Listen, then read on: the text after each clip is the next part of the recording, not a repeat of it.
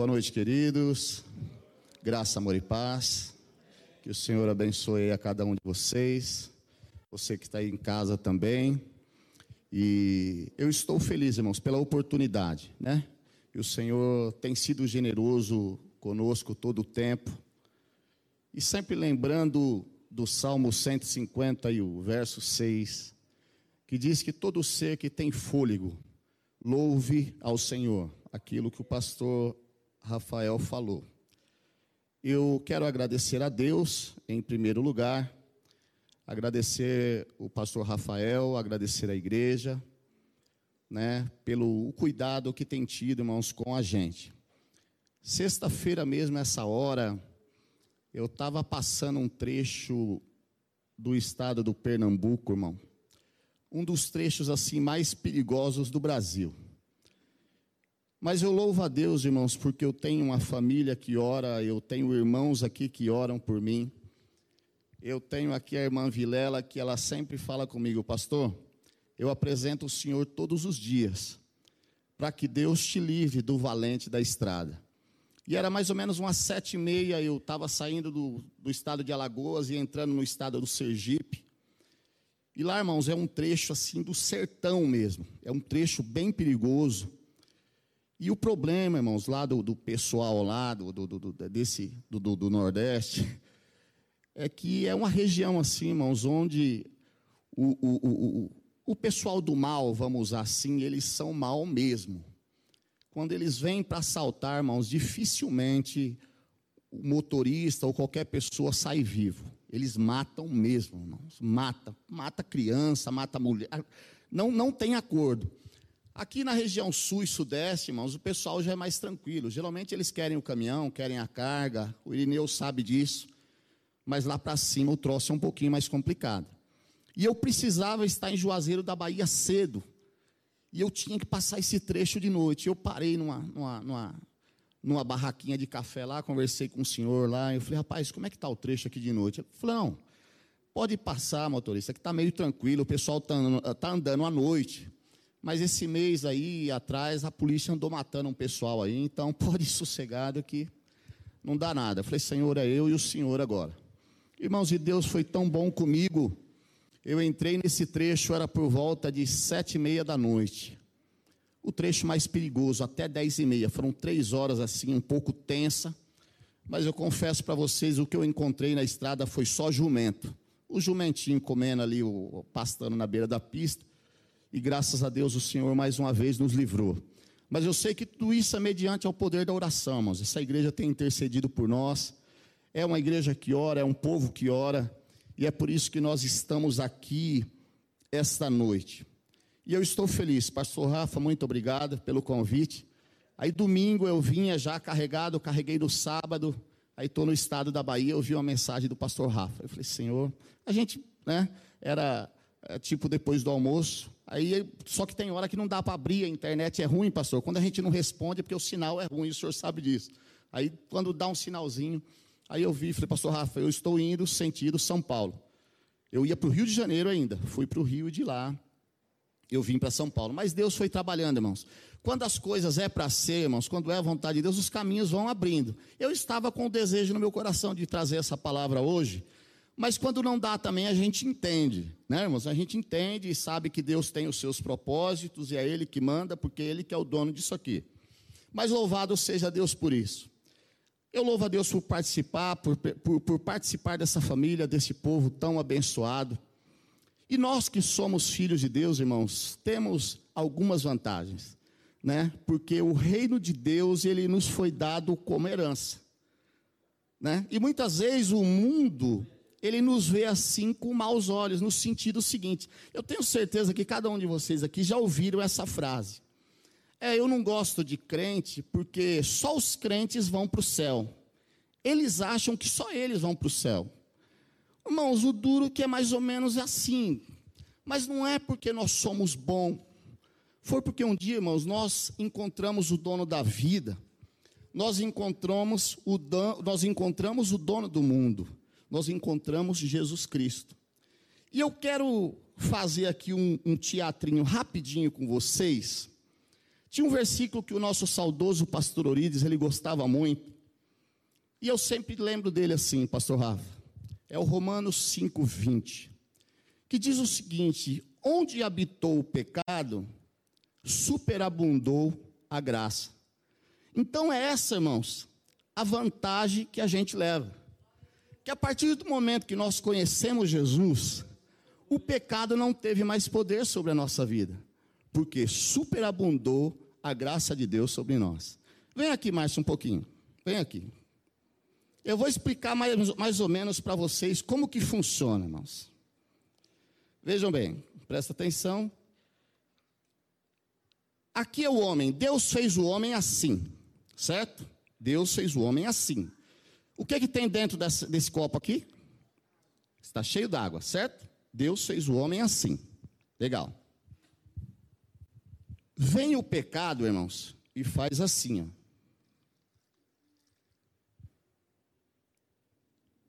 Olha como o pecado deixou o homem, certo? Certo, pastor Rafa? O pecado fez assim. Aí vem Deus, irmãos, com a graça. Presta atenção, presta atenção. Onde habitou o pecado, esvaziou. Aí vem Jesus Cristo. Onde habitou o pecado, olha só, irmãos, meu braço até arrepiou aqui, ó. Olha aqui, ó. Onde habitou o pecado, superabundou a graça. Olha a graça, irmãos, ó. Deus do céu. Você está entendendo, irmãos? Onde habitou o pecado? Obrigado, Márcia. Pode levar. Onde habitou o pecado, irmãos? Superabundou a graça. É forte demais. Então, irmãos, é essa vantagem que a gente leva e que o mundo precisa conhecer. O mundo precisa conhecer. Mas para que o mundo conheça, irmãos, é necessário que nós, filhos de Deus, esse é o tema da mensagem. A importância, a importância, a importância do ID na vida de um filho de Deus. Nós estamos passando momentos difíceis. Nós já vamos entrar na mensagem. Mas essa semana, irmão, essa semana, irmãos, eu estava no Rio de Janeiro e ouvi esse hino. E eu achei assim tão maravilhoso que eu gostaria de compartilhar com vocês. Nós estamos vivendo momentos difíceis, irmãos. Eu estava vendo na internet, eu não sei se alguém viu, é um cantor assim que eu até admiro ele. Eu, se eu não me engano, ele é até pastor também, é o, é o irmão Lázaro, né? Pastor Rafael, eu vi um comentário que parece que ele está com Covid também, é isso? E parece que ele está até entubado, irmãos. Irmãos, aquele homem, eu vejo ele como homem de Deus. E que no final a gente ora em especial pela vida dele, pela vida dos nossos irmãos que estão sofrendo ainda com esse problema. Estamos passando, irmãos, por essa luta. Estamos passando por essa dificuldade. Mas eu quero crer, irmãos, que em breve tudo vai ficar bem. Amém? Vamos ouvir esse louvor, irmãos. Vamos ouvir. Vai glorificando ao Senhor, irmãos, tá? É um louvor muito bonito. Eu tenho certeza que vai falar assim ao coração de vocês. E terminando esse louvor, vai abrindo o seu coração, irmãos. O pastor Rafa falou algo aqui, pastor eu senti uma presença diferente hoje neste lugar. O que você precisa? Eu senti algo diferente neste lugar, irmãos. Procura, aproveite, aproveite essa porção que está sendo dada para nós, essa noite especial, não porque o, o pastor Marcelo está aqui, não, mas porque Jesus está neste lugar e ele é digno de toda honra e de toda glória. Pode soltar, mano. Pode soltar. O culto bem tranquilo, irmãos. Nós vamos fazer tudo para entrar no, no para terminar no horário. Pode ficar tranquilo, tá? Mas hoje é uma mensagem bem tranquila. Vamos ouvir o louvor. Glória a Deus. O culto bem tranquilo, irmãos. Nós vamos fazer tudo para entrar no para terminar no horário. O que você precisa é ser forte. Vamos ouvir. Nessa luta eu estou contigo, contigo. Glória a Mesmo Deus. pensando que você está longe. Não perca a esperança. Não perca a esperança.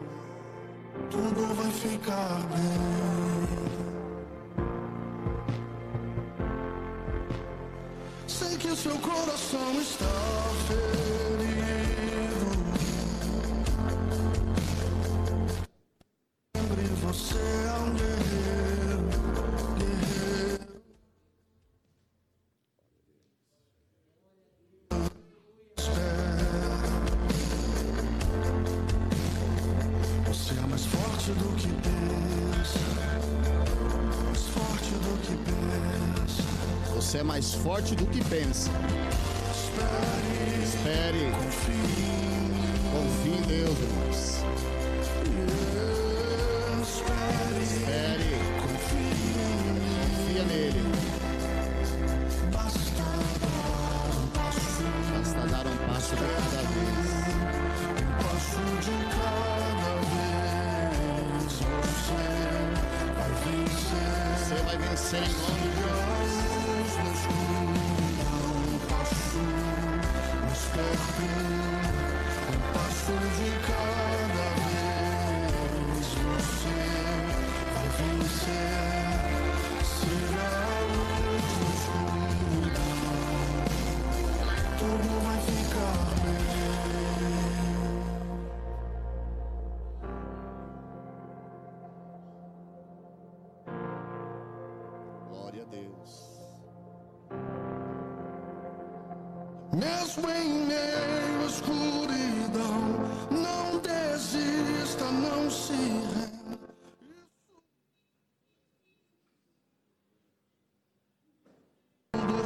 vai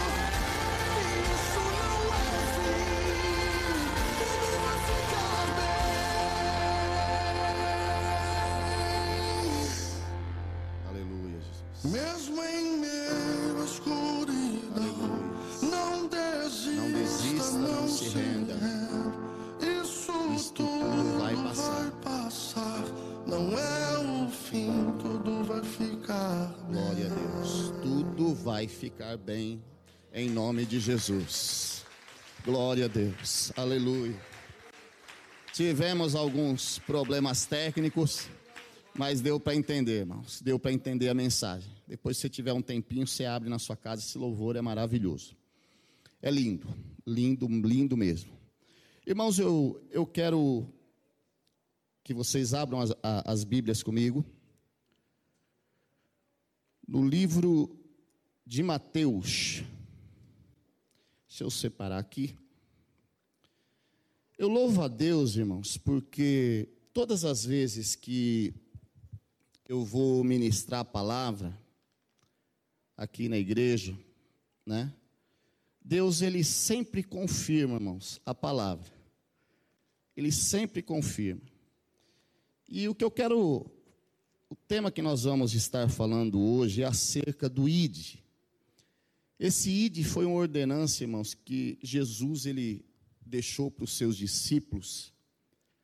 Ele disse: Ide, fazei discípulos. Ele disse: Ide por todo mundo, pregai o evangelho a toda criatura. Isso ele deixou para os seus discípulos. O que são discípulos, irmãos? São aqueles que seguem a Jesus, são os seguidores de Jesus.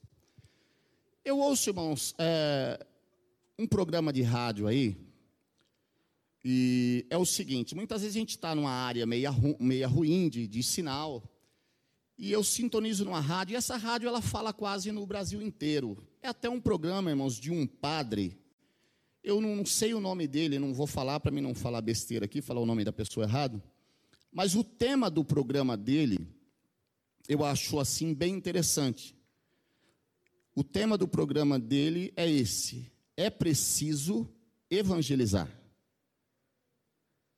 É preciso evangelizar. E para que a gente, irmãos, evangelize, é necessário que a gente entenda essa ordenança que Jesus deixou para os seus discípulos e deixou para nós. Que ordenança é essa? O ide. Ide.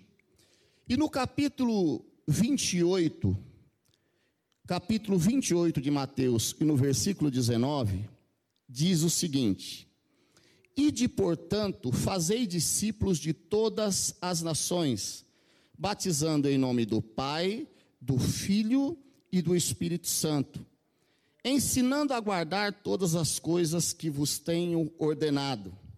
Eis que eu estou convosco todos os dias, até a consumação dos séculos.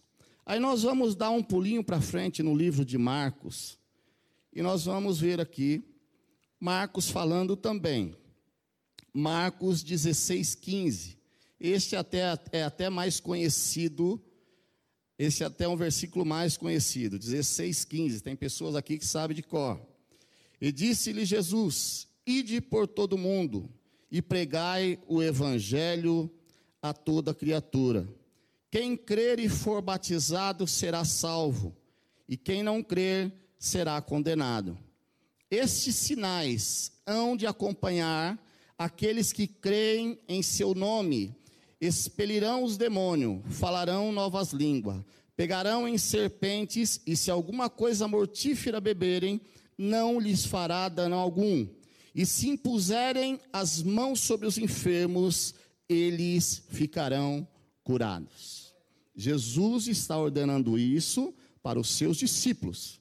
Nós somos discípulos, nós somos seguidores. Vamos orar a Deus. Senhor Deus e Pai, em nome de Jesus Cristo, Senhor, eu te peço, Deus, que esta noite, como todas as outras noites, o Senhor tem tratado com o teu povo, tem tratado com a tua igreja. Senhor, e essa noite fala conosco, Deus, fala conosco, Pai, de uma maneira especial. Senhor, as pessoas dessa comunidade são pessoas abençoadas, são pessoas especiais.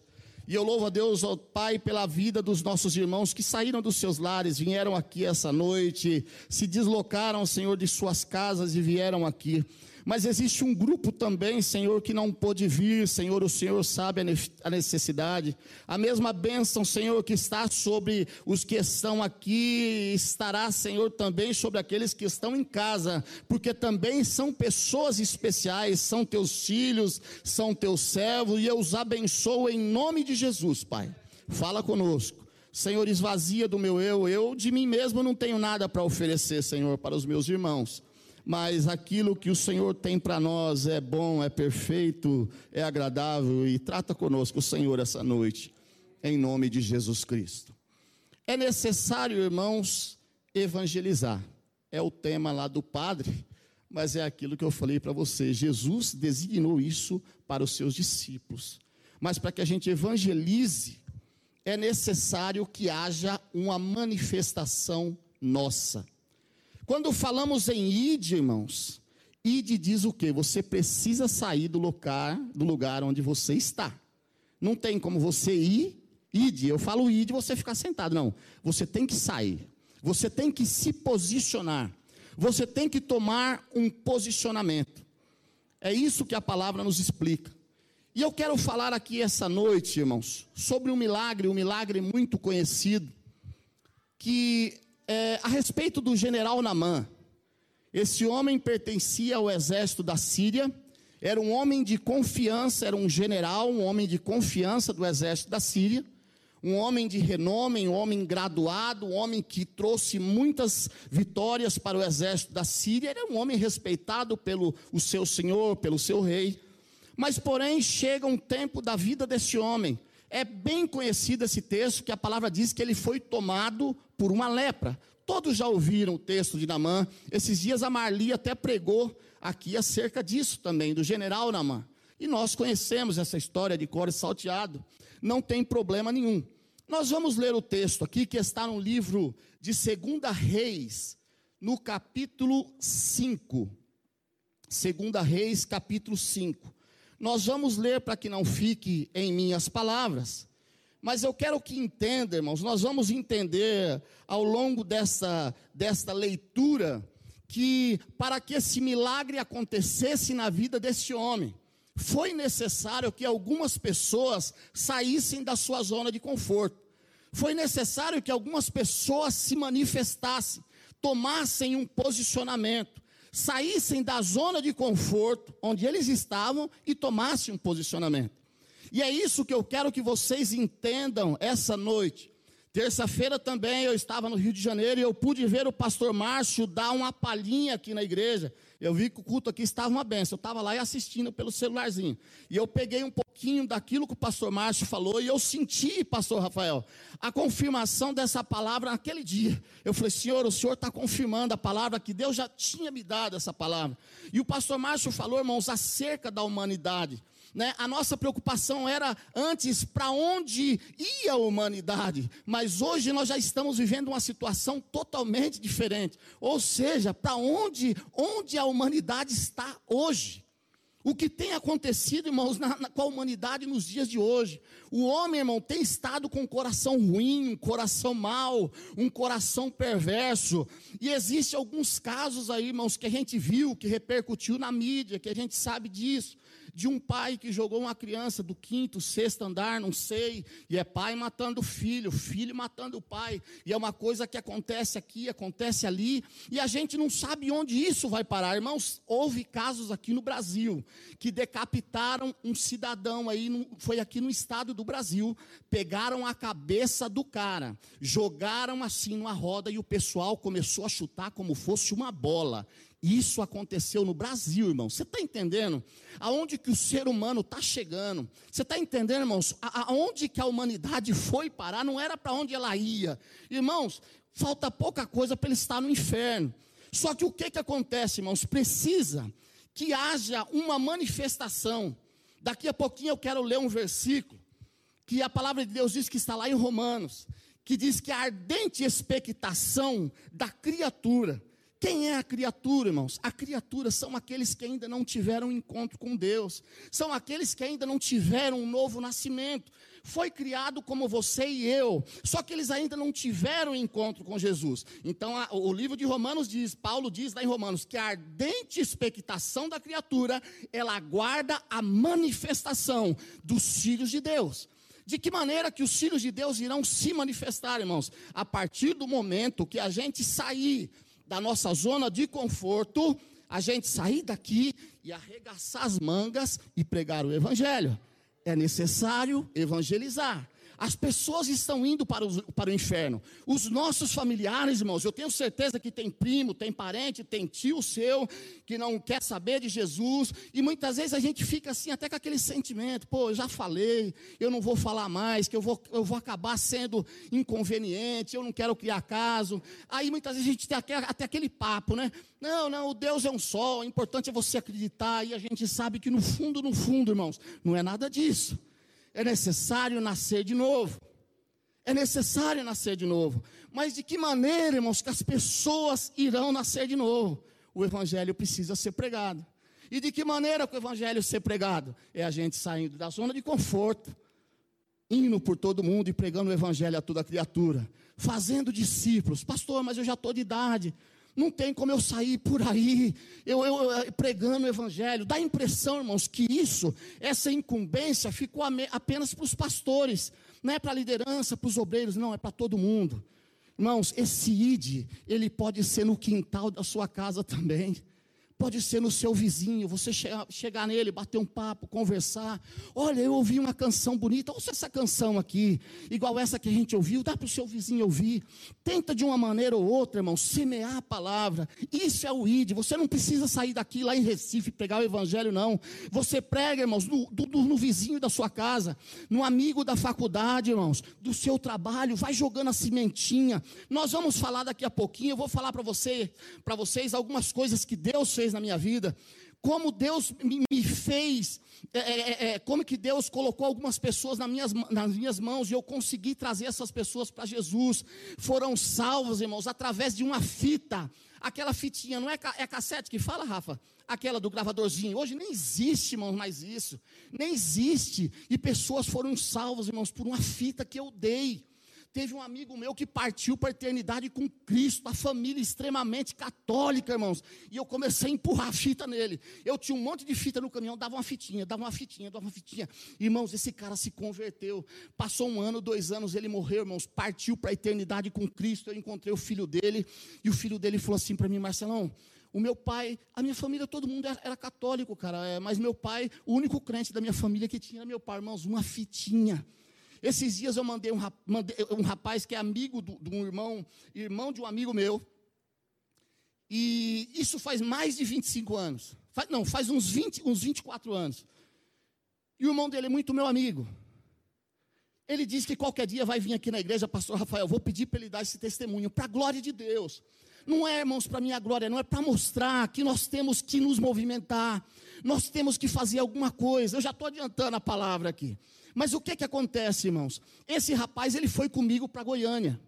Aí ele queria dar uma viagem comigo no caminhão. Aí ele falou, ô Marcelão, tal, leva, leva comigo, queria conhecer. Eu falei, rapaz, vamos marcar um dia, você vai comigo. E nós somos juntos daqui para Goiânia. E daqui para lá a gente conversando, o pastor Rafa batendo papo e aquela coisa toda. E na época, irmãos, que o, pastor Ademar de Campos estava no auge mesmo, assim, da, dos louvores. Hoje ainda canta muito, né? e tinha aquele hino: Não existe nada melhor do que ser amigo de Deus. Né? E ele começou, a gente começou a tocar aquela fita, e ele ouvindo, ele ouvindo e tal. Irmãos, quando foi esses dias, ele me ligou, mais de 25 anos. Marcelo, você lembra aquela fitinha que você me deu? Cara, eu estou na presença de Deus hoje por aquela fitinha que você me deu, cara. Eu estou servindo a Deus, eu, minha mulher, meus filhos. Qualquer dia você vai vir aqui na minha igreja para você testemunhar. Eu vou na sua igreja também. Qualquer dia eu vou trazer ele aqui, irmãos, para a glória de Deus, para a gente entender, queridos, que nós temos que arregaçar a manga e falar de Jesus para as pessoas. Porque muitas vezes, irmãos, é bem bonito a gente chegar aqui, trazer uma mensagem legal, né, falar, e os irmãos ficar tudo maravilhado, tal, aquela coisa toda. Irmãos, mas como é que estão tá as pessoas lá fora? Como é que estão tá as pessoas, Eliana, lá do seu trabalho, Elaine?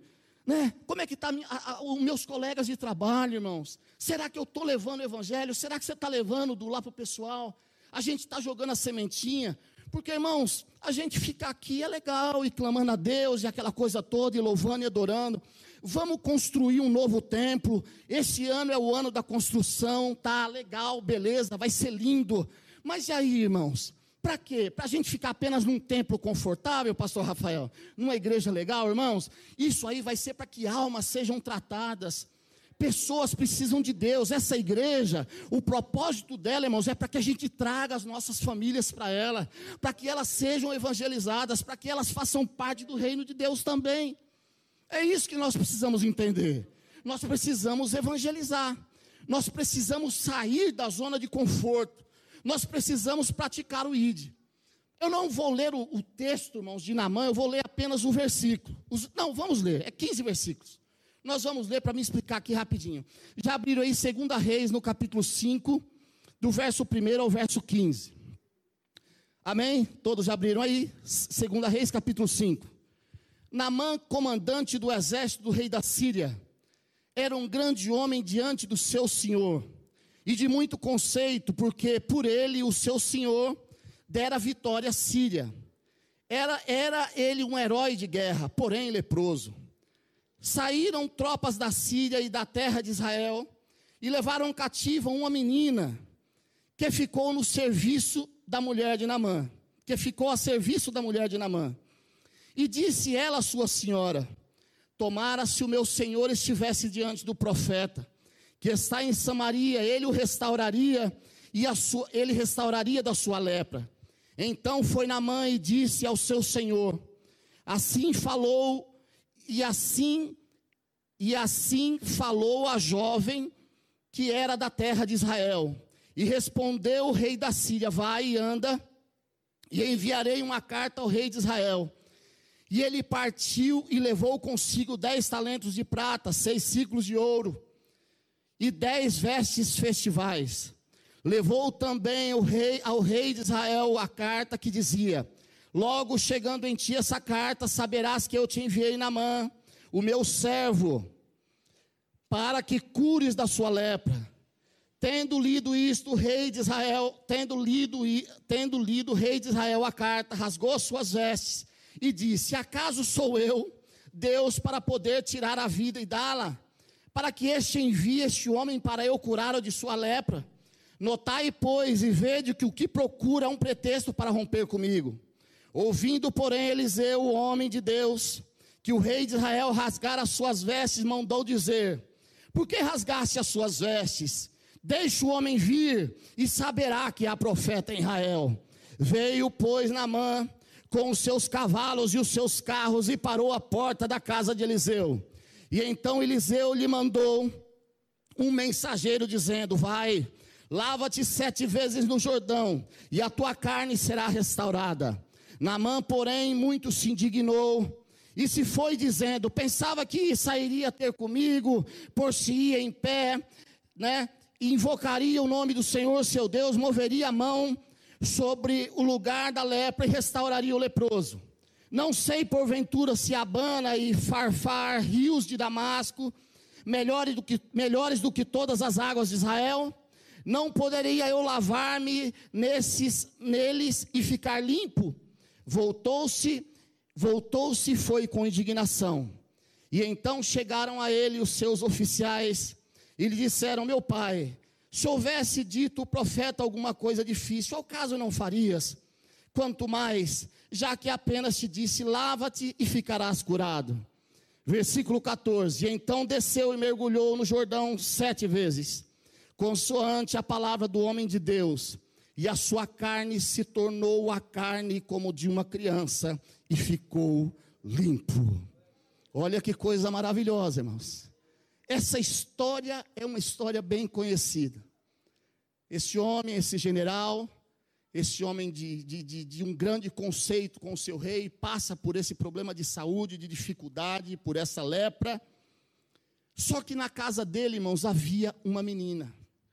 Essa menina tinha sido trazida de Israel como uma prisioneira e trabalhava na casa do general Namã.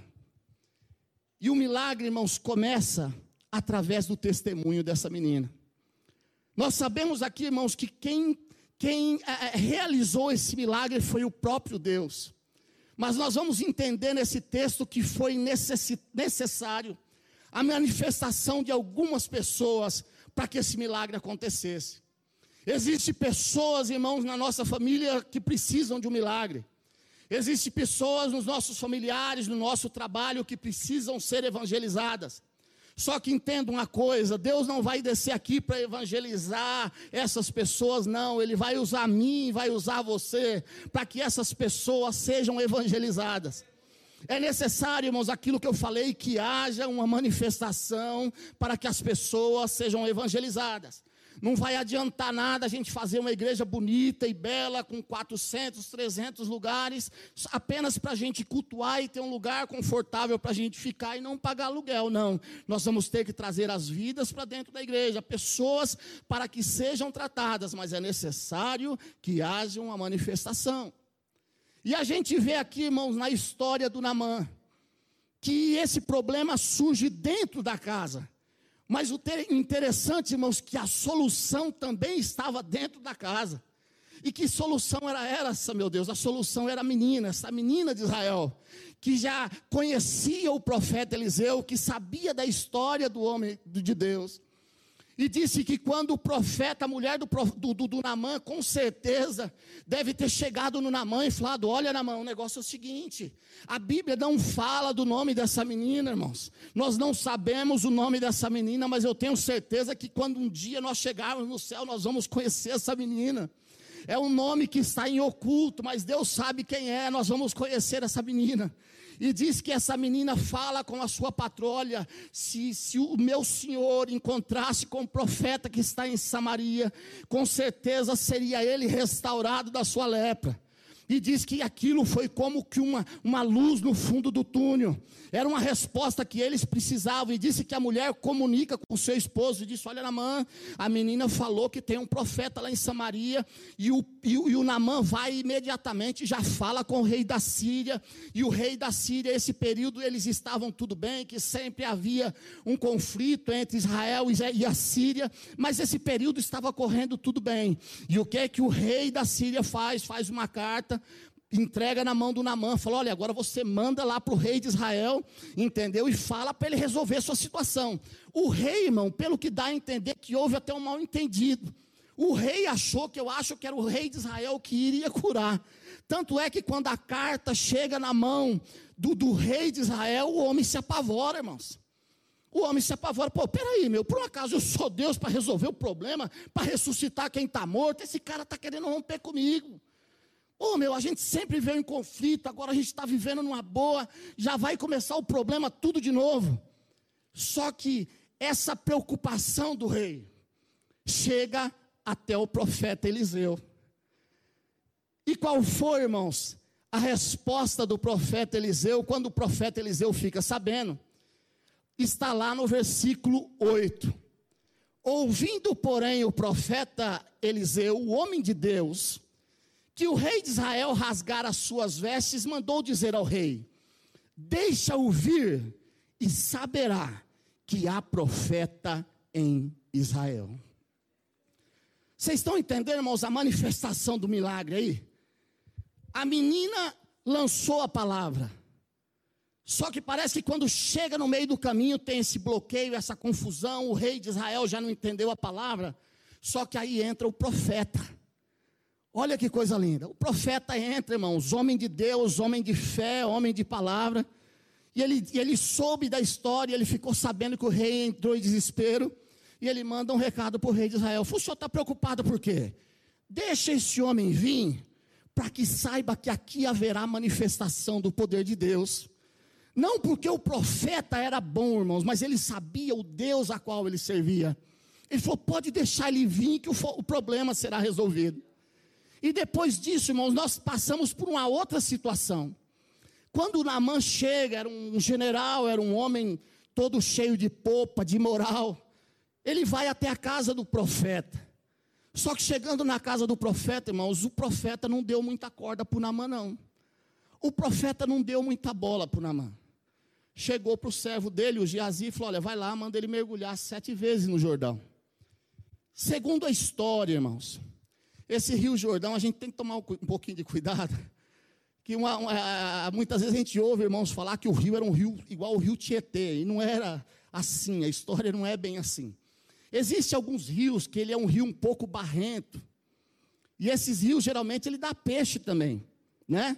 Ele dá, diz que aquele, o bagre, eu não manjo muito de pescaria, mas diz que o peixe bagre ele dá muito nesses peixes de água vermelha. Então eu imagino, pastor Rafael, que o rio era um rio não era um rio igual o Tietê, irmãos, de esgoto, o profeta mandar o Namã mergulhar lá também, ah, vai mergulhar no Tietê ali, ia ser uma grande uma sacanagem. Né? Eu acredito que não. Então eu acredito que era um rio um pouco barrento. Já ouvi pastores falar acerca disso. Se eu não me engano, foi até o pastor irmão, não era um rio podre, não, era um rio que a água era um pouco. E lá na, na, na região deles, os rios eram rios mais limpos, as águas mais cristalinas. Né? Eu não sei quem já foi em Maragogi aqui em Alagoas, meu irmão, se você vê uma praia dela, puxa na internet, você vai ver que coisa linda. É um, é um céu aqui na terra. Né? O, o, o, Valmir já deve ter, já foi lá, Valmir? Safadinho, né? Coisa boa, né, rapaz? É lindo, irmão. Maragogi é coisa linda. Entendeu? Então, tipo assim, são coisas que, que, que, que, é bom, cara. É bom, é maravilhoso. Né? Mas aí a gente olha ali, o, o Namã, ele, ele, ele ele, ele tem aquele problema de interpretação e diz que nesse momento ele se ira e diz: Não, eu não vou fazer, eu não vou fazer isso. Para ele, irmãos, ele era um homem de posição, era um homem orgulhoso, né? Ele era um homem orgulhoso. Não, eu não vou fazer isso. Só que aí, irmãos, entra a terceira parte da história. Entra um grupo dos seus oficiais. Olha que coisa linda. E esses oficiais se manifestam, irmãos, para que o milagre acontecesse também está no versículo 13. No versículo 13. E então chegaram os seus oficiais e disseram: Meu pai, Se houvesse dito o profeta alguma coisa difícil, acaso não farias?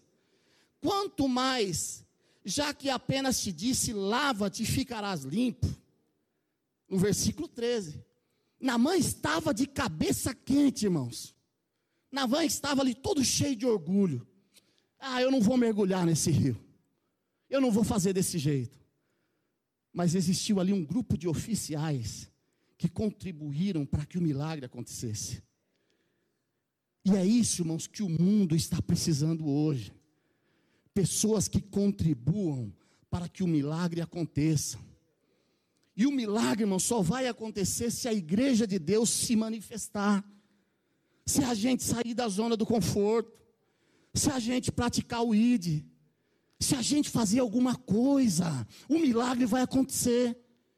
Os oficiais poderiam até ter falado: olha, ô, ô general, esse cara é muito abusado. Nem veio atender o senhor. Nem deu moral. Poderia ter sido um grupo assim, não foi, Rafa? Não, mas eram homens, irmãos, apaziguadores. Falou, meu pai, meu senhor, calma, peraí. É uma coisa simples, o senhor vai mergulhar no rio ali sete. Se o profeta pedisse para o senhor fazer uma coisa mais difícil, o senhor não ia fazer, rapaz? Vamos resolver o seu problema. Vamos resolver o problema da sua lepra. E o Namã disse que dá aquela tranquilizada. E no versículo disse, versículo 14: Então desceu e mergulhou no Jordão sete vezes, consoante a palavra do homem de Deus, e a sua carne se tornou como a carne de uma criança e ficou limpo. Olha que coisa linda, irmãos. E a carne se tornou como a carne de uma criança, como a pele de uma criança, e este homem ficou limpo da lepra. Deus agiu. Deus fez o um milagre, irmãos. Mas foi necessário, irmãos, a manifestação dessas três pessoas: da menina, do profeta e dos seus oficiais. Você está entendendo, irmãos, como que Deus. Não é que Deus precisa, da, não é isso, irmãos. Deus, Ele conta com a gente. Deus, Ele conta comigo, Ele conta com você. E alguma coisa precisa ser feita, irmãos. Foi aquilo que o pastor Márcio falou aqui na terça-feira. Onde está a humanidade hoje, irmãos? Para onde está indo a humanidade? Irmãos, faz um tempo que eu já não vejo mais televisão. Eu não tenho prazer de ficar vendo televisão. Se você liga, irmãos, num noticiário aí, num, num reporte aí policial, Deus o livre. É só tragédia, irmãos, é só desgraça, é só coisa ruim acontecendo. Mas a igreja, irmãos, ela tem uma parcela nisso também. Porque a igreja nos últimos tempos tem se preocupado, irmãos, mais com o seu conforto, é triste o que eu vou falar, irmãos, mas grandes líderes aí, homens de Deus, que tiveram a oportunidade de levar a palavra, de evangelizar, hoje estão preocupados, irmãos, em construir grandes templos, grandes instituições, programas de televisão, porque vamos crescer, vamos mostrar. E o objetivo de Jesus, irmãos, aqui na terra não foi esse. O próprio Deus, o Filho de Deus, veio aqui na terra, mas você pode ver, irmãos, que a simplicidade que Deus tinha, que Jesus Cristo tinha de pregar a palavra. Irmãos, o Evangelho, ele precisa ter a essência pura e verdadeira. A gente percebe, irmãos, que o pessoal na época de João Batista, eles saíam das sinagogas, eles saíam da cidade e vinham cultuar no deserto. Eles vinham ouvir a palavra no deserto. E muitas vezes a palavra não era, olha, lindinho do meu coração, Deus tem o melhor para você, não. A palavra era raça de víboras. O povo saía das sinagogas, irmãos, e ouvia essa palavra. Eles iam para o deserto ouvir o João Batista pregar. Hoje nós precisamos que Deus levante homens como João Batista, irmãos. Levante mulheres como que tenham a unção de João Batista. É isso que nós precisamos, irmãos. Nós não pertencemos a este mundo, nós não somos daqui. O apóstolo Pedro diz que nós estamos aqui como peregrinos, apenas de passagem. Nós vamos embora, irmãos, deste lugar. Nós não vamos ficar aqui, irmãos. Nós vamos embora deste lugar. Mas continuando a mensagem, aquilo que eu falei para vocês, irmãos, a importância da gente evangelizar. Há uns 30 anos, há uns 35 anos atrás, a minha irmã, pastora Elodie, na época, ela estava conosco na quadrangular, e a comunidade Vida Abundante, que é ali do pastor João Manuel, da Rua da Prata, ela congrega lá. E depois que houve essa, essa como que a gente pode dizer, essa, essa, esse movimento aí, essa separação, né, a quadrangular está lá, nós estamos aqui, o pessoal da Vida Abundante, estamos fazendo a obra de Deus. Mas na época nós estávamos na quadrangular ainda. E a minha irmã ela era líder de jovens lá, isso há uns 35 anos atrás, irmãos. E eu era um menino assim de uns 13, 14 anos. E tinha uma vizinha nossa aqui que morava no Regina Alice. E ela, uma vez eu estava passando na rua e ela me parou. E ela falou: Marcelo, deixa eu falar para você uma coisa. Como que funciona lá o negócio da sua igreja lá? Eu falei: Como assim?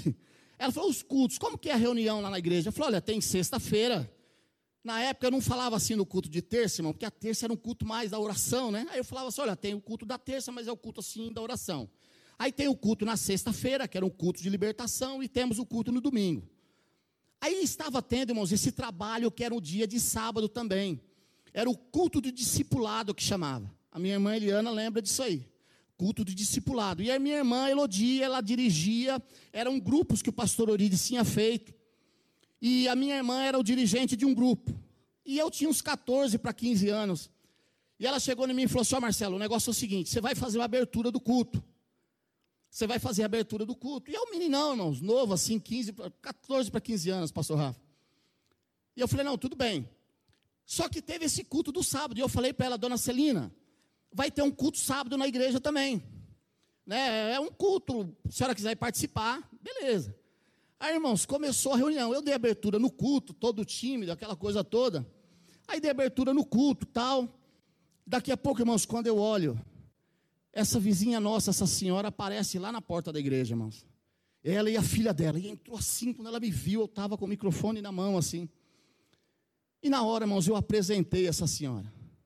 Aí eu falei, olha, louva a Deus pela sua vida, irmã Celina, aquela coisa toda, apresentei. Falei, olha, gente, essa senhora é nossa vizinha, mora no nosso bairro. Eu falei, olha, a senhora fica à vontade. E a gente tinha até aquele negócio, sejam bem-vindos em nome do Senhor Jesus, tal. A igreja fez e ela ficou toda contente, pastor Rafa. E para a glória de Deus, irmãos, essa mulher está na igreja até hoje. Já faz uns 30 anos, ela está na igreja até hoje. Entendeu? Irmãos, um simples convite eu nem convidei, eu apenas apresentei ela para a igreja. Vocês estão entendendo, irmãos? É isso que a gente precisa. A gente precisa trazer as pessoas para a igreja. Nós temos aqui, irmãos, um pastor abençoado, nós temos um grupo de louvor abençoado, nós temos pessoas abençoadas, pastores abençoados, mas não adianta ficar a gente só comendo gostoso aqui o churrasco, irmão, e o pessoal passando fome lá fora. Não é verdade? Nós vamos ter que dividir isso aqui, irmãos. Essa porção que Deus tem dado para nós precisa ser dividida também. E de que maneira? Nós precisamos evangelizar. Nós precisamos sair da zona de conforto. Nós precisamos entender o que é ID. Nós precisamos praticar o ID. Aí eu já falei, eu tinha até anotado aqui. Falei a respeito também desse colega meu do Pedrinho, falei do Nego, que eu dei a fitinha para ele, do pastor Demar de Campos. E teve uma outra situação, irmãos, que quando Jesus ele fala que eis que eu vos dou autoridade e poder, irmãos. Isso é para nós também. Só que, irmãos, tem hora que parece que a gente não entende isso. A gente não coloca o negócio para funcionar, irmãos. A gente, muitas vezes, você tem a oportunidade de fazer até uma oração para a pessoa, mas fica aquele negócio assim, Elane, dá a impressão que a gente fala, pô, não quero ser inconveniente, né? Não sei, sabe? Irmão, se oferece muitas vezes, a pessoa está com um problema, coloca a mão no ombro dela, fala, olha, Deixa eu fazer uma oração para você. Chama ela no cantinho, não precisa expor na frente de todo mundo, não. Vem aqui no cantinho. Vou fazer uma oração para você. Não precisa ser uma oração de meia hora, não, irmãos. Coloca a mão no ombrinho dela ali, rapidinho. Libera para ela umas palavras de libertação, uma profecia ali na vida dela de Deus. Deus tem o melhor para a tua vida, Ele quer te salvar, Ele quer te restaurar. Irmãos, Eis que eu vos dou autoridade e poder. Deus te deu, Ele te designou, Ele é Ele falou: olha, eu estou te nomeando, sou eu que estou mandando. Irmãos, veja bem, um oficial de justiça. Quem é um oficial de justiça? Ele é uma pessoa que ele vem trazer um comunicado de um juiz. Ele vem trazer um comunicado do juiz. O juiz, se ele vir trazer uma notificação aqui, o juiz ele não vem aqui, mas ele manda o seu oficial. E nós, irmãos, somos oficiais do reino. Nós somos autorizados por Deus. Ele falou: Olha, eu vos dou. Jesus Cristo falou: autoridade e poder. E isso foi outra coisa que aconteceu comigo, que eu vou testemunhar aqui, não, irmãos, porque eu sou bonzinho, não. Nem eu entendia que Deus tinha isso comigo, mas para a glória de Deus, e para que nós entenda que eu já preguei isso aqui também, que o, o bem mais precioso de Deus nós já recebemos, que foi o Espírito Santo. E eu fui uma vez buscar um veículo de uma firma ali na Avenida Mirim, em São Paulo. Eu estava com o carro saindo para Brasília, de repente o encarregado falou: oh, meu, você vai ter que buscar um carro lá em Mirim. Eu falei: Meu, eu vou ter que andar para Brasília agora de noite, cara. Não, mas não tem ninguém para ir, vai lá. E eu confesso para vocês, irmãos, que eu saí zangado.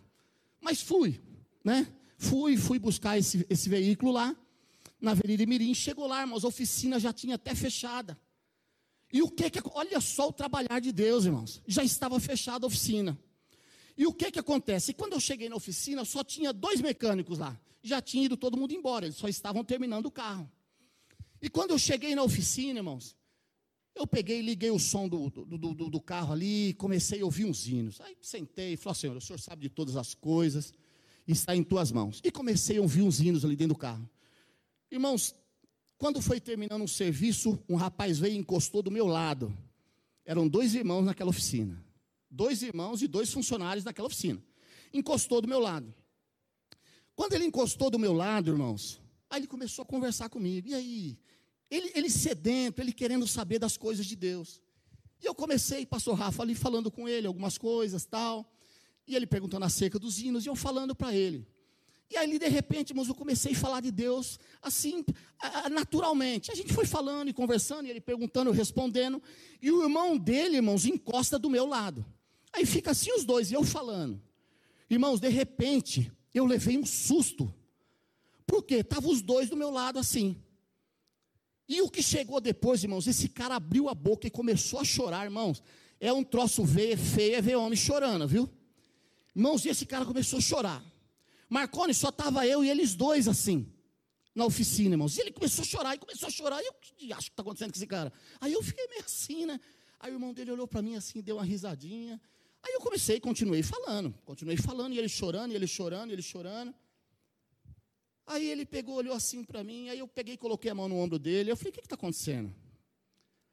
Aí ele falou, rapaz, eu estou desviado dos caminhos de Deus. Olha só, irmãos. Eu falei, está desviado? Opa, então é aqui mesmo. Aí vamos lá, vamos conversar, tal. Ficamos conversando ali um pouquinho. E eu fui falando de Deus para esses rapazes, fui falando, e o Espírito de Deus trabalhando ali naquele lugar, irmãos. Olha para vocês verem a grandeza de Deus. A grandeza de Deus, não é o pastor Marcelo, não. A grandeza de Deus, e você também tem isso na tua vida. E estamos ali falando, estamos ali falando.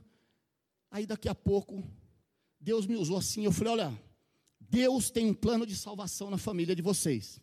Eu senti de Deus e falei, irmãos. Aí eu falei: olha, Deus tem um plano de salvação. Aí ele ficou assim, olhou para mim. Falei: vocês creem nisso? Não, eu creio. Olha só a conversa. Aí falou, irmão, o negócio é o seguinte: olha, eu falei, os seus pais são da onde? Olha a conversa. Falei, olha, os meus pais são lá de Sergipe. Olha só, Manuel, são lá de Sergipe. E o negócio é o seguinte, irmão. A minha mãe é dona de um terreiro de Umbanda, lá no Sergipe. Ela é separada do meu pai. Minha mãe é dona de um terreiro. E aí eu falei, é, tá bom, vamos orar então. Irmãos, para encerrar a conversa, eu fiz uma oração ali para eles. Falei, Senhor, nos cobre com teu sangue. Orei, terminei a oração. Queridos, eu vou ser sincero para você, fiz uma oração, mas nem eu acreditei no poder da oração que tinha sido feita. Tipo assim, não acreditei que ia acontecer o que aconteceu. Resumo da história, tchau, tchau, fui embora, peguei o caminhão, fui embora. Passaram, irmãos, uns três, quatro meses. Eu estou na minha empresa lá em São Paulo, em Osasco, que eu trabalho. De repente, um desses rapazes estava lá. Quando eu cheguei assim, irmãos, com a carreta que ele me viu, ele ergueu o braço: Irmão, eu preciso falar com o senhor. Comigo? Tá, tá bom, vou encostar ali. Encostei, ele veio. Falei, irmão, vem aqui, cara. Estou precisando falar um negócio com o senhor. Falei, o que, que foi, irmão? Conta aí.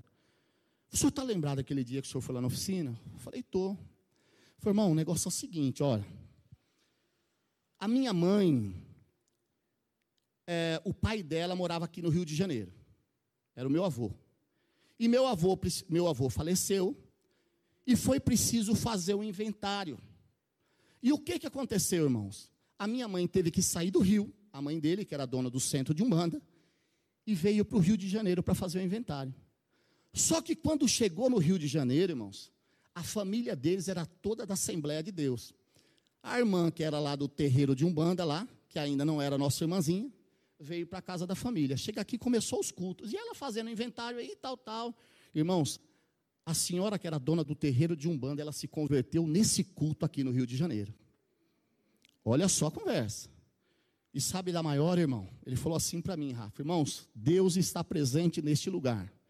Eu não estou falando isso para minha glória, não. Estou falando isso porque a palavra de Deus tem falado para nós que Ele tem nos dado autoridade e poder. E nós precisamos entender isso na nossa vida. Ele falou, irmão, a minha mãe mandou derrubar o centro e a minha mãe está indo na Assembleia de Deus no Rio de Janeiro, e o meu irmão, aquele que estava comigo aqui, foi para lá, está correndo atrás da papelada. Meu irmão está firme com Jesus, está indo para a igreja, e ele testemunhando, irmão, pastor Rafa, que ele não estava nem na igreja, mas já estava congregando também. Ele falou: ô, irmão, eu estou fazendo umas visitas na congregação lá, estou gostando, vai, irmão, vai servir a Deus. Irmãos, olha para você ver. Isso para que o nome do Senhor seja glorificado, irmãos. O mundo precisa de nós, irmãos. O mundo precisa de nós. E eu falo isso, irmãos, para a glória de Deus. Eu falo isso para que o nome do Senhor seja glorificado. Queridos, presta atenção numa coisa. O sal dentro do saleiro, irmãos, ele tem alguma serventia? O que é que precisa acontecer com o sal, irmãos? O sal tem que sair dentro do saleiro. Irmãos, você é sal, sai de dentro do saleiro, irmão. Sai de dentro do saleiro. Deixa Deus te usar, irmãos. Nós somos sal. Se a gente pegar uma luz, Irineu, e colocá-la debaixo de uma mesa, que vai servir para alguma coisa, Neu? Não vai, irmão. Mas se a gente colocar a luz aqui, irmãos, no meio, irmãos, vai clarear todo esse lugar. Você também é luz, irmãos. Sai debaixo do, do, do, do escondido e se manifesta. E deixa Deus te usar. Eu ouvi, irmãos, uma frase ontem, eu estava no Rio de Janeiro ouvindo o programa, e uma, uma doutora e pastora, essa mulher, ela citou algumas frases assim, que eu até anotei, e eu falei, Senhor, é Deus, ele vem confirmando a palavra, e ela falou assim: olha, irmãos, se a igreja se calar, o inferno grita. Se nós nos calarmos, irmãos, o inferno vai gritar. Agora, se a igreja clamar, irmãos, a, igreja gritar, o grito da igreja, será um grito mais forte, irmãos. Vocês estão entendendo? Isso é a manifestação. Enquanto a igreja recua, o inferno avança. Foi outra frase dessa mulher. E eu anotei, eu falei, eu vou anotar. Enquanto a igreja recua, o inferno avança. Agora, irmão, se a igreja avançar, não tem como o inferno não recuar. Porque a palavra de Deus diz que as portas do inferno, ela não prevalecerão sobre a igreja de Deus. Então nós precisamos avançar. Agora, se a gente recuar, de que maneira que a gente recua? Quando a gente não coloca o ID em prática. Quando a gente fica na zona do conforto, Maiara, o inferno vai ganhar espaço, irmãos. Mas quando a igreja avança, o inferno tem que recuar. O inferno tem que recuar. E ela falou outra palavra assim que eu achei também interessante. Olha, talvez nós não vamos conseguir salvar o mundo. Talvez, aí eu vou usar as minhas palavras, talvez a gente não consiga salvar o Brasil. Talvez a gente não consiga salvar a cidade de Barueri inteira. Mas o importante é que quando Jesus voltar, que Ele nos encontre praticando o ID, que Ele nos encontre fazendo alguma coisa. Pensa bem, irmão, Jesus voltando agora e a gente cochilando no banco da igreja. Vindo no culto uma vez por semana, vem quando dá, quando não dá, não vem, não estou nem aí. Ah, hoje não vou porque vai chover no Rio Grande do Sul, vem uma frente fria em Montevidéu. Não é verdade, irmãos? Eu glorifico a Deus por vocês que saíram das suas casas hoje, irmãos, nessa noite chuvosa. Eu não achei que ia ter esse tanto de pessoas aqui, não. Mas eu glorifico a Deus pela tua vida, irmãos. Permita-se ser usado pelo Espírito Santo de Deus. Permita-se ser usado por Ele. E eu quero fechar agora, irmãos, fazendo aqui um comentário. Como eu falei para vocês aqui no início dessa mensagem, aqui nós temos pessoas especiais, todas as pessoas aqui são especiais, mas são pessoas que passam na nossa vida. Eu quero falar de uma primeira pessoa, essa pessoa já partiu para a eternidade. É a nossa querida e saudosa pastora Josefa. Quem conheceu a pastora Josefa aqui? Erga a mão, que eu quero ver. Acredito que todos conheceram. Pastora Josefa, irmãos, uma mulher de Deus, irmãos. Irmãos, eu conheço a pastora Josefa, Elaine, conheci assim uns 40 anos. Irmãos, a pastora Josefa Valmira, ela sempre foi uma pessoa equilibrada. A pastora Josefa foi uma mulher de Deus, de Deus. Não é, irmãos, que foi, foi chamada para a eternidade, não, pastor Rafa. Mas mulher de Deus, 40 anos, sempre aquela postura. Ninguém nunca ouviu falar o nome da pastora Josefa. Não, porque pastor. Não, não, irmão, mulher de Deus tá? Coisa linda. Pastora Josefa foi bênção aqui na vida de muitas pessoas, Dani. Você sabe disso, todos nós sabemos. Todos nós sabemos. Olha, irmãos, eu estou com meu corpo arrepiado. Deus está neste lugar. Pastora Josefa foi bênção aqui na nossa igreja. Só que existe uma pessoa que trouxe a pastora Josefa para Jesus. Se alguém souber aqui, vai ganhar um sonho de valsa. Alguém sabe não? Ah, Márcia não vale. A Márcia não vale. Irmãos, sabe quem ganhou a pastora Josefa para Jesus? Ninguém sabe. Dou-lhe uma, duas, três. Ninguém sabe. Vou falar. A mãe da Marli, irmãos. Quem conhece a Marli? A mãe da Marli. A mãe da Marli, irmão, está em casa. A nossa irmã Maria, uma pessoa de Deus. Muitos aqui eu acho que nem conhecem a mãe da Marli. Mas foi ela, irmãos, que trouxe a pastora Josefa para Jesus. E a pastora Josefa se tornou uma pessoa especial. E é isso que Deus quer de nós, irmãos, que nós criamos pessoas, que nós venhamos trazer pessoas na igreja para serem especiais. É isso que Deus quer da gente. Nós temos uma outra pessoa aqui, querida, amada, uma pessoa que é bênção nessa igreja. Ontem eu liguei para ela, com saudade, irmã Francisca. Irmã Francisca do irmão Francisco. Dá a irmão, irmão Francisco. Olha lá, Francisco Torres, Dias Torres. Quem ganhou esse casal para Jesus aqui? Sabe quem ganhou esse casal para Jesus, irmãos? A irmã Francisca é uma bênção. O irmão Francisco é uma bênção nessa igreja. Mas sabe quem ganhou? A irmã Catarina. Quem conhece a irmã Catarina? A irmã Catarina, irmãos, que se vocês não lembrar, é uma senhorinha. Ela deve estar com quase 90 anos é o irmão Teixeira e a irmã Isaula, eles moram lá em cima, é Vila Séries, né, Vamos Lá em cima, eu acho, né? É o Flórida, né? Lá em cima, é. Isso, Califórnia, né, irmão Francisco?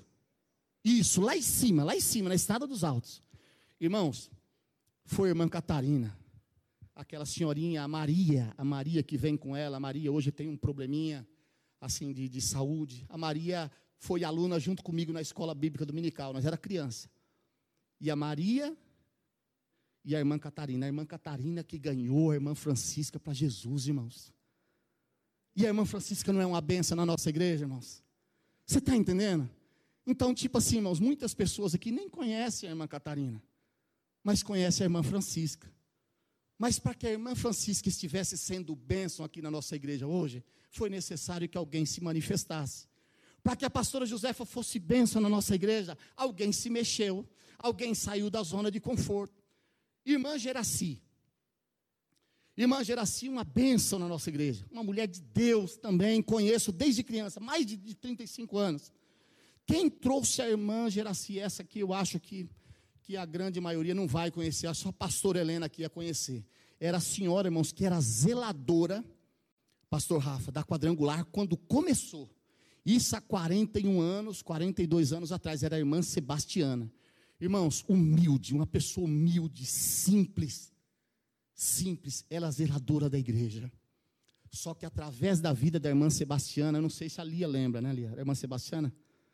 Aquela senhora do cabelo branquinho, assim, amarradinha, mas uma senhora, bem de idade. Ela que fazia a limpeza quadrangular. Irmãos, e através da vida da irmã Sebastiana, hoje toda a família da irmã Geraci praticamente serve a Deus. Você está entendendo, irmãos, a, a, a, importância que nós temos no reino de Deus, irmãos? Você está entendendo, irmãos, como que a gente precisa se movimentar, como que a gente precisa fazer alguma coisa? Eu louvo a Deus, irmãos, por isso. E eu quero fechar agora a mensagem, eu quero encerrar a mensagem, falando agora sobre uma pessoa que um dia convidou os meus pais para ir na igreja a primeira vez. Meu pai sempre foi um simpatizante da fé, irmãos. Meu pai sempre foi um simpatizante da fé. Só que na época, irmãos, minha avó era muito católica, era muito católica mesmo. Minha avó era até meia benzedeira. E depois de, de uns anos, quando minha avó faleceu, os meus pais veio para os pés de Jesus. Mas eles não vieram sozinhos, irmãos, veio por intermédio de uma pessoa. Poucos aqui conhecem, o Irineu conhece e o irmão Francisco também conhece. O irmão Francisco conhece, o Irineu também conhece essa pessoa que trouxe os meus pais para Jesus. Era um inquilino nosso, meus pais tinham uma casa, umas casas de aluguel aqui em cima, no Regina Alice. E esse rapaz morava em uma das casas do meu pai. E ele começou a ir na quadrangular, o irmão Francisco conhece, o Irineu também conhece. E ele começou, irmãos, ir na casa do ele, ele, ele morava em uma das casas que era do meu pai. Meu pai alugava para ele. E um dia, pastor Rafa, eu, irmãos, eu lembro, eu tenho uma memória, vocês não acreditam, quando ele convidou meu pai para ir para a igreja. Mais de 40 anos ele convidou meu. Para vocês terem ideia, irmãos. Eu ia sentado no Fusca, no, na perna da minha mãe, no banco da frente, porque o, banco, o Fusca do meu pai vivia cheio. E nós íamos para a igreja. Aí um dia, esse irmão Sebastião, que morava no quintal do meu pai, ele falou: irmão Nelson, ô seu Nelson. Meu pai chamava Nelson. Seu Nelson, o negócio é o seguinte: está tendo um trabalho. Antes falava assim, irmãos. Está tendo um trabalho aqui na, na Vila Porto, aqui. É uns missionários que vieram aqui e tal. Foi logo quando o pastor Orides começou a chegar aqui. Eu acho que já tinha uns oito meses a um ano que eles já estavam aqui, pastor Rafa. E ele convidou meu pai. E ele falou o seguinte: falou, olha, é, o senhor não quer fazer uma visita lá? Aí meu pai falou, mas como é que é lá? Não, não, é só oração. O negócio está em oração e prega a palavra de Deus e tudo. Aí meu pai falou: ah, vamos lá para a gente conhecer. Nós vamos lá. Aí eu lembro que foi um domingo. Esse domingo era um dia de domingo, estava nublado, à tarde, irmãos. Nós fomos no culto. Chegamos lá, irmão Francisco lembra disso. A igreja quadrangular era um barracão assim, irmãos. Tinha umas três vigas de madeira para lá, três para cá. E aqui aquele barracão, as telhas assim, não tinha porta, não tinha janela, não tinha nada, tinha só o portão na frente.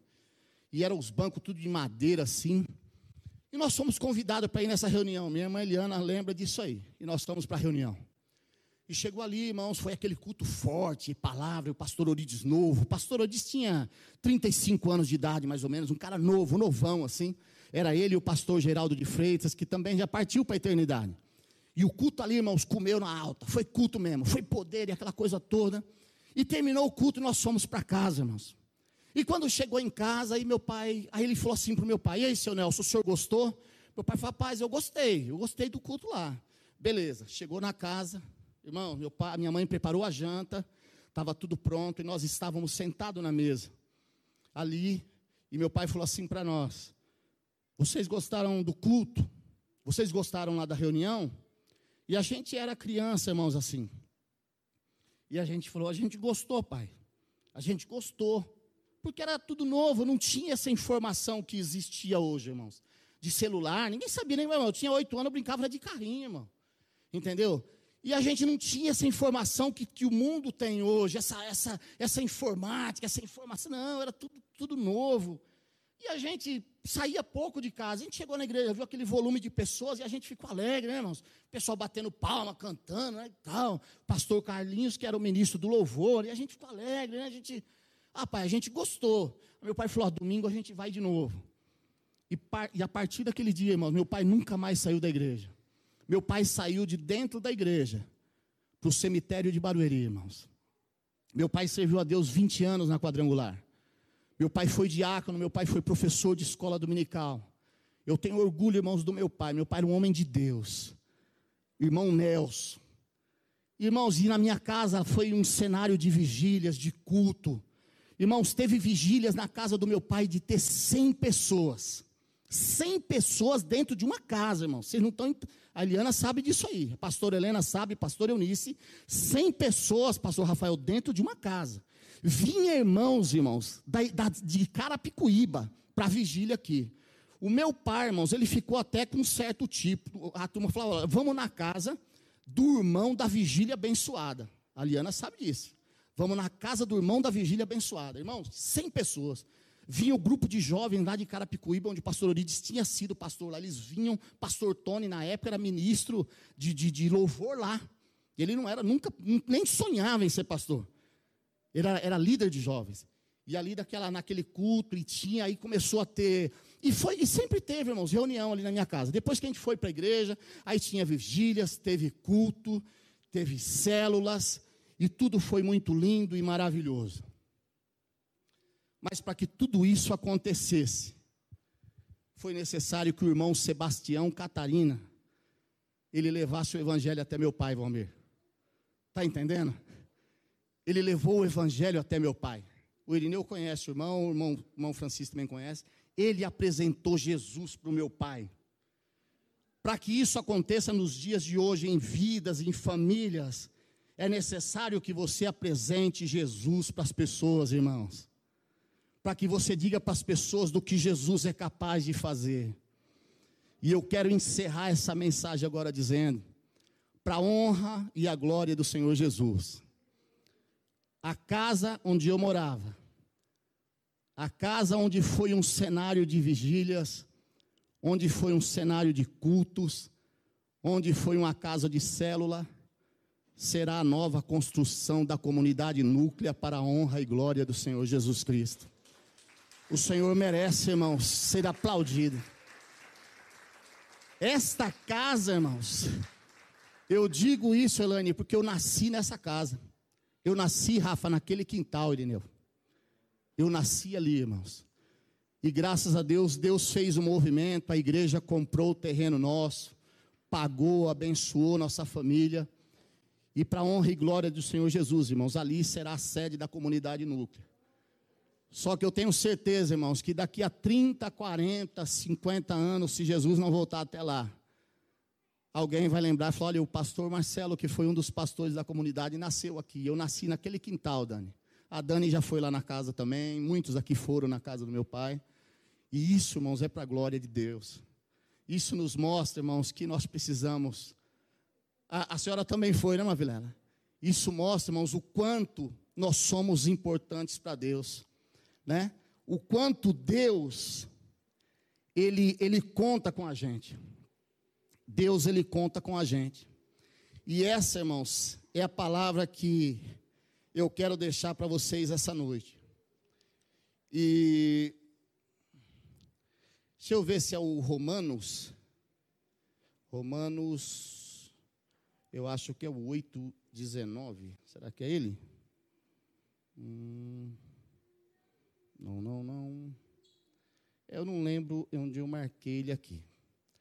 Mas é mais ou menos isso. Depois a gente, eu sei o que está escrito e eu quero encerrar, eu quero encerrar essa, essa, essa mensagem com esse versículo, que diz que a ardente, irmãos, expectação da criatura, ela aguarda ardentemente a manifestação dos filhos de Deus.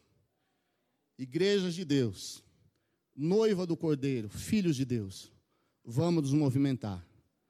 Né? Nós não podemos deixar que o mundo esteja aí dia a dia caminhando rumo ao inferno e a gente sem fazer nada, porque um dia, irmãos, nós vamos ter que prestar conta de vidas, nós vamos ter que prestar conta, Laine, do coleguinha nosso do trabalho, né?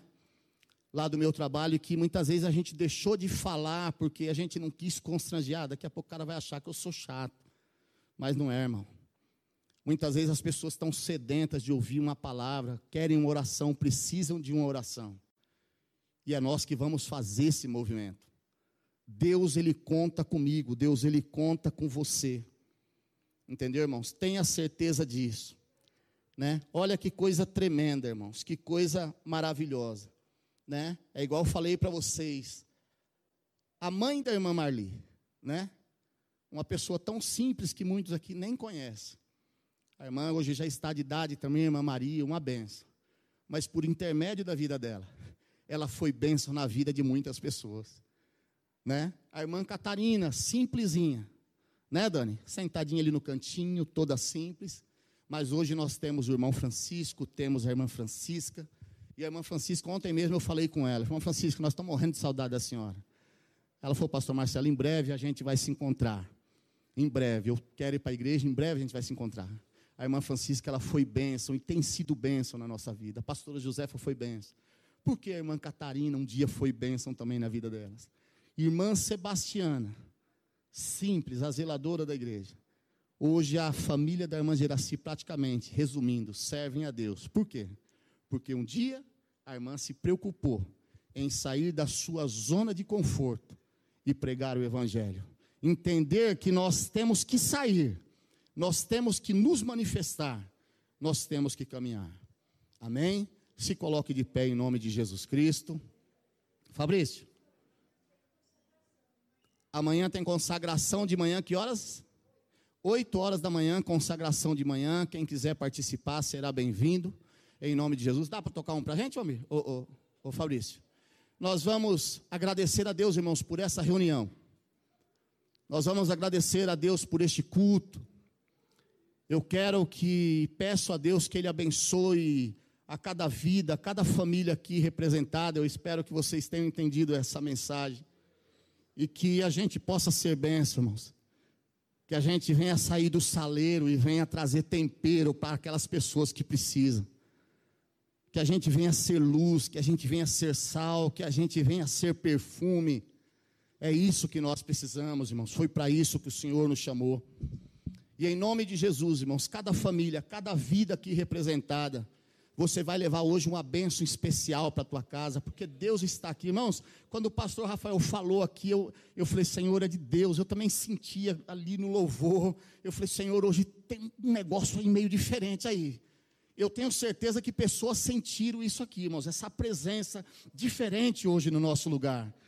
Não é porque o pastor Marcelo está pregando, não, irmãos, é porque Deus está aqui, Ele quer se manifestar no nosso meio.